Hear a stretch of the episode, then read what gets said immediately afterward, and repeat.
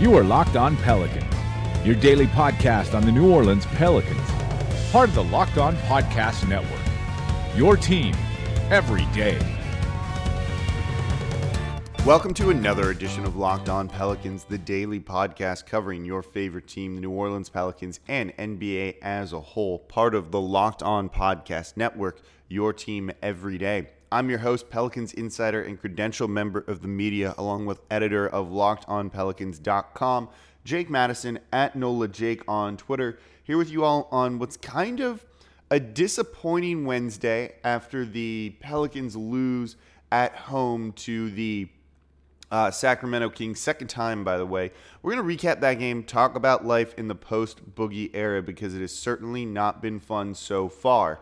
Uh, another third quarter collapse and issues there as well, and just a very lackluster, you know, uh, uh, second half overall. We've also got some other things we need to talk about because the Pelicans are apparently hot on the trails of Nikola Mirotic uh, over on the Chicago Bulls, potentially trading for uh, Omer Asik and a first round pick for him. So getting out from under the Omer Asik contract. The deal is apparently stalled, fallen through. We'll talk about why um, and then talk about him as a player. But then we're going to spend another segment on the Pelicans salary cap situation, the luxury tax, give you guys some actual numbers with that. You can kind of understand what's going on and why they're maybe hesitant about Nikola Mirotic on the team for next season. So we'll cover all that in today's edition of Locked On Pelicans. So let's talk about the loss to the Sacramento Kings, 114 103. Again, like the Clippers game on Sunday, this was a game the Pelicans should have won, Demarcus Cousins or not. And when you just watch this game, again, the Pels had a nine point lead at one point. They had a lead going into halftime, and then coming out of halftime, had a very bad third quarter. It wasn't as bad as 15 points like Sunday, but it was 23 points bad instead of 15. And the Pelicans were just straight up out hustled on the night. It's as simple as that. If you look at just certain little things, Sacramento had 26 second chance points, points off offensive rebounds and different things like that, compared to the Pelicans zero.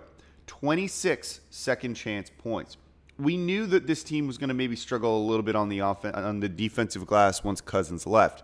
You're trying to replace 13 rebounds a game combined. That's not an easy thing to do. Let alone teams don't really try and attempt to go for offensive rebounds a ton against the Pelicans because they know they've got the two big birds down low. So it's probably not worth sending guys forward, and you'd rather have guys get back and just get set on D. Uh, but in last night's game, the Kings managed to grab 14 offensive rebounds. So there you go. 26 second chance points. That is a horrible number. And a lot of that, though, comes just from energy, effort, and giving a damn. Those are three words I'm going to get so sick of saying at the end of this year. And there were boards that Pelicans could have fought for instead of just kind of standing around and ball watching. Again, 26 second chance points.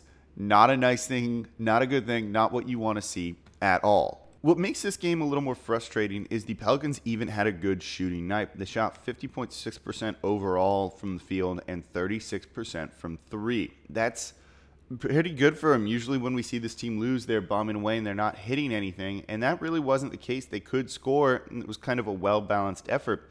You got eight points from E'Twaun Moore.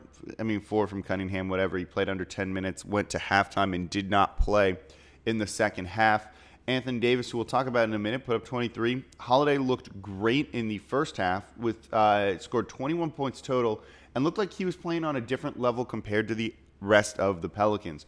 His team came out tired, sloppy, not really caring, except for Jrue Holiday, who was out there trying to make things happen. He's having his best year as a pro. We definitely need to appreciate him more because times it was him just keeping the Pelicans in this game, getting them their lead, and keeping it close.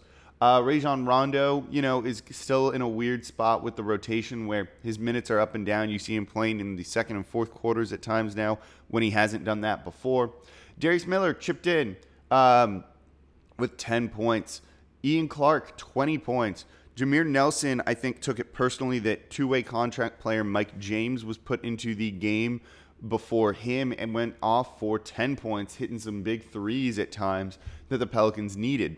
You had a good, well rounded effort, and you couldn't it didn't matter because of the lack of effort, like after going for those 50-50 balls and rebounds. And this team, I don't know what it is with the third quarter. And we've written about, I've written about the third quarter. We've talked about it extensively here.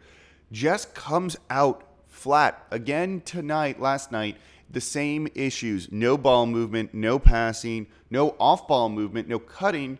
And then you have a superstar in Anthony Davis, who is the leader of this team, the de facto leader, who doesn't seem to want to step up and carry this team to a victory. And I think again, you know, things uh, were going poorly for the Pelicans earlier on in the year. People started to turn on AD. He put up those Herculean efforts um, against Boston and New York. Things kind of turned around for the Pelicans, and people were loving him again. But he's starting to catch catch some heat after last night. He only took 16 shot attempts, was six of 16. Did get to the free throw line 10 times, 9 and 10 from there, 13 boards. As we said, 23 uh, points and six blocks. So, I mean, look, he's still good. He's still trying. But this is a guy who needs to step up more. Alvin Gentry said the other night that he, you know, doesn't necessarily want Davis taking 40, 30 shots a game, something like that. And he's going to take the shots that are given to him because he doesn't want him trying to just force things out of double and triple teams, which certainly teams are doing right now. And I think that's one of the reasons why he has the lower shot attempts than you would like because every time he gets the ball, particularly in the second half, once, you know, teams make adjustments, uh, you have him getting double, triple teamed every single time, pretty much. And he doesn't want to shoot out of that because that's where he chucks up a bad shot. That's really not on his fault. But you've then got to design this offense or change a few things where people get the hell open for him and move to make his life easier. When people just stand around, it doesn't work. And that is killing this team right now. You've got to come out, you've got to care, you've got to try hard. They're not right now. It's as simple as that over the past two games. You don't give up 26 second chance points to zero when you're out there giving an effort and giving a damn. So third quarters again were a big issue. The Kings went on a 20 to 8 run to start the third period and New Orleans didn't have an answer. Part of this is coaching adjustments at halftime and the Pelicans not making nearly as many changes to their game plan as the opponents are. Some of this is on players just playing down to the level of the competition. You don't see this team do this against good teams. You don't see this against uh, the Boston Celtics and the, and the Golden State Warriors in the league. That's an issue here. Someone needs to wake these guys up out of their complacency because it's very frustrating to watch. No one will will jump off a bandwagon quicker uh, than you know watching a team that doesn't try and doesn't care. It's awful. No one likes that.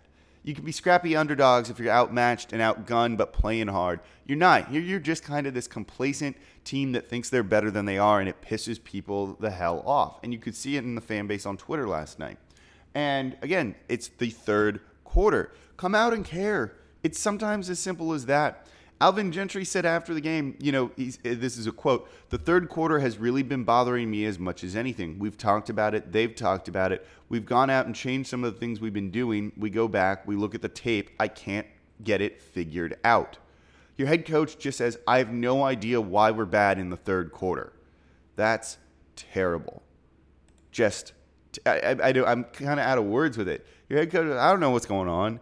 You guys, this has been going on all year. It shouldn't. It, maybe if you don't know what's going on, okay, but you got to do something to fix it at this point. There's 32 games left in the season, something like that, and you still don't know and still don't have an idea, at least, of how to fix it. Not necessarily executing the idea, but just coming up with a you know a solution. Can't say right now that this bodes well for the rest of the season for the Pelicans in their quest to make the playoffs. So before we move on to the Nikola Mirotic trade and potential trade, I should say, and the salary cap situation for the Pelicans, fantasy sports fans, listen up. Did you know that your chances of winning on draft are 80% better than on salary cap sites? That's why draft and playdraft.com is my favorite fantasy site. No more getting crushed by the pros. And it's not just me, more than 1 million people have already downloaded the Draft app as well. Play in a real live NBA draft right now, be done in under five minutes, and get paid out the very next day. Drafts are filling up every second, so you can join one whenever you want. And that's the key to this. Those salary cap sites are used by pros. You know, they have access to databases, spreadsheets of all this information on what players not being picked, what player might go off. You don't have that kind of information, you're at a disadvantage and not going to win as much money as you could. But in Play Draft and the Draft app, you absolutely have your sports fan knowledge advantage compared to everyone else. You guys listen to the podcast. I know how smart you are just from that alone. You draft Anthony Davis, you're the only one that can reap the benefits, and it actually will help you. That's not going to go to anybody else. And all new players get a free entry into a real money draft when you make your first deposit. But you have to use my promo code LO Pelicans. That's right, playing a real money draft for free just by using my promo code LO Pelicans. But it gets even better. Draft is so sure you'll love it that they're even offering Locked On Pelicans listeners a money back guarantee up to $100. Just search Draft in your App Store or go to draft.com and come play for free right now with the promo code LO Pelicans. So yesterday it came out from Vincent Goodwill that the Pelicans were working on a deal to bring Nikola Mirotic from the Chicago Bulls to the to the New Orleans Pelicans, and just that by itself is a good move.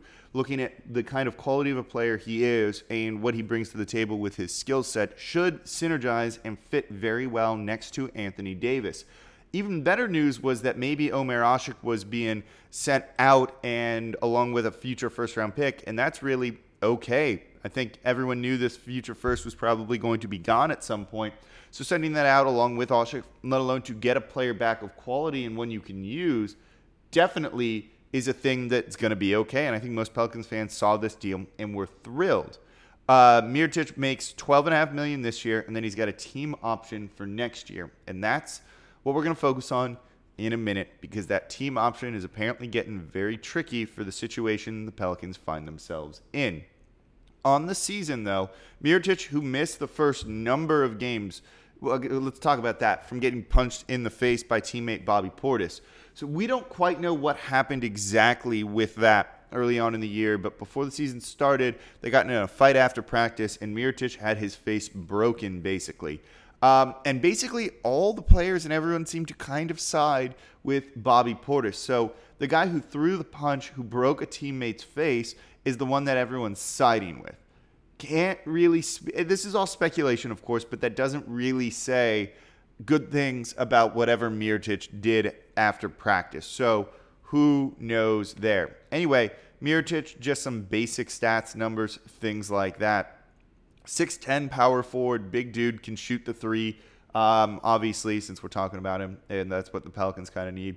Has played 25 games this season, started just three, but he's averaging, if I can pull him up here, uh, 16.8 points per game, 6.4 rebounds per game. He's making over two threes a game, almost three. He's making 2.8 threes a game and shooting 42.9% from deep. He's a career 36.1% shooter, so it might be a bit of a small sample size thing there. Again, since he's only played uh, under 700 minutes so far this year. But he's having a very good season, taking 12.1 field goal attempts, making 5.7 of them. You'd like that maybe to be a little bit higher, the field goal percentage. Since he's not a traditional close to the basket big, yeah, he's not going to kind of put up those kind of great shooting numbers that you see from guys like DeMarcus Cousins or Anthony Davis. So, you know, this is a big who, though, you can put next to a D. For NBA math, he's one of the uh, better uh, court spacing bigs by like a long shot, according to them. The guy's under a certain amount of minutes, so keep that in mind. Uh, so this is a big that fits really well. You do need a guy who can space the court in, in a big next to Anthony Davis. You know, Davis struggles when he's put next to a traditional center like Omer Asik because it's three or four guys in the paint kind of mucking things up for him. The reason the Anthony Davis and DeMarcus Cousins pairing has worked so well is because they do have the ability to get to the three point line. They can stretch the court that way and keep, you know, you, you've got to suck a defender out of the paint, leaving more room to work for the other one down low. You can kind of get this high low game going with them. And that's what's been going on. Mirotic and Davis definitely can do that together with the three point spacing he provides. You've got to keep someone on him, so it will be okay there. So that's the real good thing. The other great thing is you get rid of Omer Asik. You, you trading a first just to bring in any quality player is going to be a good thing for this Pelicans team. But that's where the snags are starting to get. And we're going to go over it here, then we'll do a reset, and then we'll dive into the luxury tax and all of that and what that means for this Pelicans franchise. So this team The Pelicans are about two 1.2 million. We're just to do round numbers to make it easy. 1.2 million away from the NBA's hard cap, meaning they can't go over that. Simple as that. Hard cap, you can't make any more moves, you can't do anything, um, and then you're done. So they are 1.2 million away from that right now. Mirotic makes uh, what I say, 12 and a half million per year. Omer Asik does makes less than that. So if you were to just straight do this trade, Asik for Mirotic, it puts the Pelicans.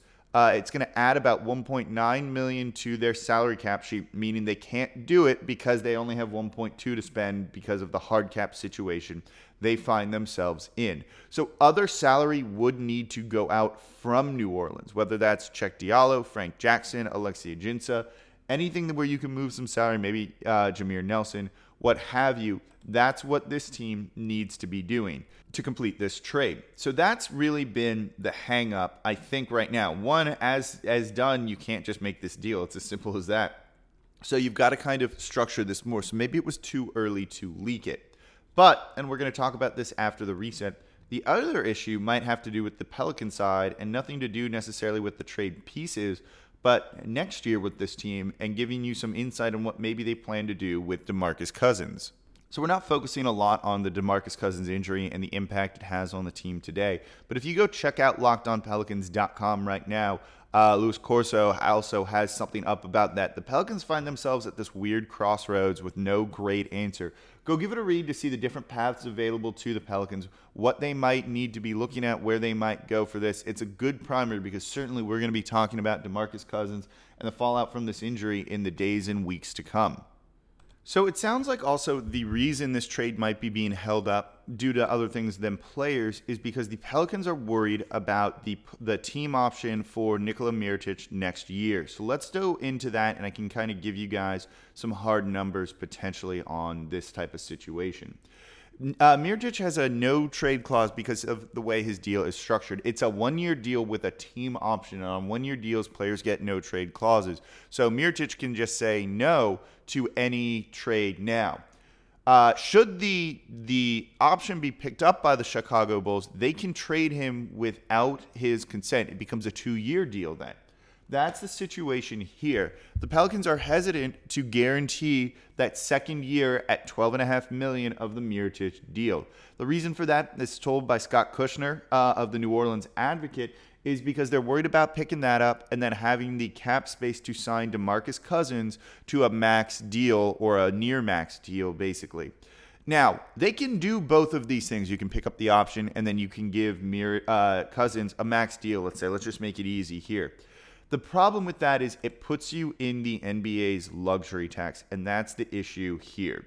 Right now, the Pelicans are $623,000 uh, away from the luxury tax. You pick up Mirotic and you get that 1.9 on the books. You're looking at paying that potentially for next season. That's going to be the big issue there. The Pelicans eventually are going to need to pay the luxury tax if they want to – compete and to potentially win a title. With the way the roster is constructed, the salaries out there, there's no way around it. It's as simple as that. The issue is then what happens with the repeater tax. So every year, so the way the luxury tax works is the first year you're in there, you pay dollar for dollar. So that you know 1.9 that they're going to kind of be over into the tax on, it's it's not quite that. Um, it, it doubles. So yeah, you're paying that in salary, and then you're paying the same thing with it. So it's a dollar for dollar. It's basically two dollars for what that contract costs you. After that, there's a repeater tax that increases every single year you're in it.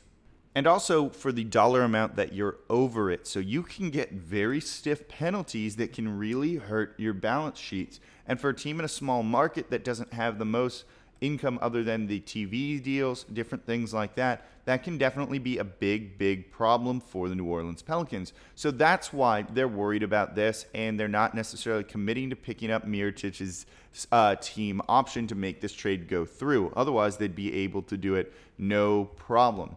So that's the situation here. Again, these moves are legal. They can do them, but this team has its own internal kind of salary cap, not necessarily the ones set forth by the NBA, but by ones that their own budgets kind of constrict them to.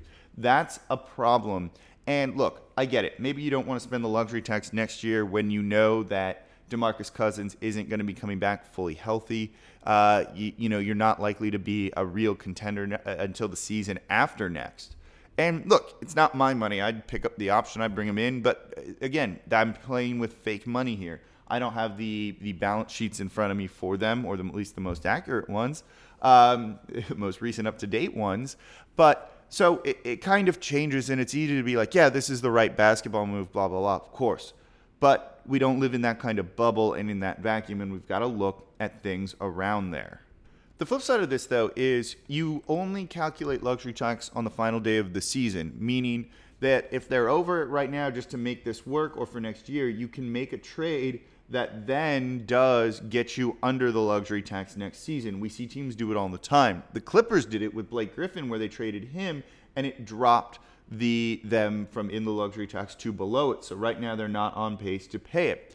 These are all the ways this works. So seeing the Pelicans kind of not make this move right now and maybe it comes through later is a bit questionable knowing that one he'd be on a one year expiring deal for 12.5 million in Mirotic and you'd be able to trade him. So that's everything kind of around this right now. I'll probably tweet out once I get the do the calculations and update my salary cap spreadsheet the specific hard numbers so you guys can kind of see what the payments and all of that might be uh, for this Pelicans team and maybe understand a little bit more about what's going on. So that's going to do it for this edition of Locked On Pelicans. Ugly loss for the Pels last night against the Sacramento Kings. Hopefully, they can get a trade done or something to improve the fortune because this two game slide could easily turn into four with a back to back coming up against OKC in Minnesota. Definitely not what the Pelicans needed at this time. These next two games are probably the toughest leading up to the All Star break. So hopefully, they can spend some time practicing, working out, and figuring this all out. Back tomorrow with you all to probably talk more about DeMarcus Cousins, what the Pelicans might do. Hint, it's probably give him a big money contract. We'll talk some more about why uh, and when people why people don't think they should do that, but understand that the situation is very fluid right now. So we'll look at all of that and more in tomorrow's edition of Locked On Pelicans. Thank you all for listening. I'm your host, Jake Madison at NOLA Jake on Twitter. And I'll be back with you guys tomorrow.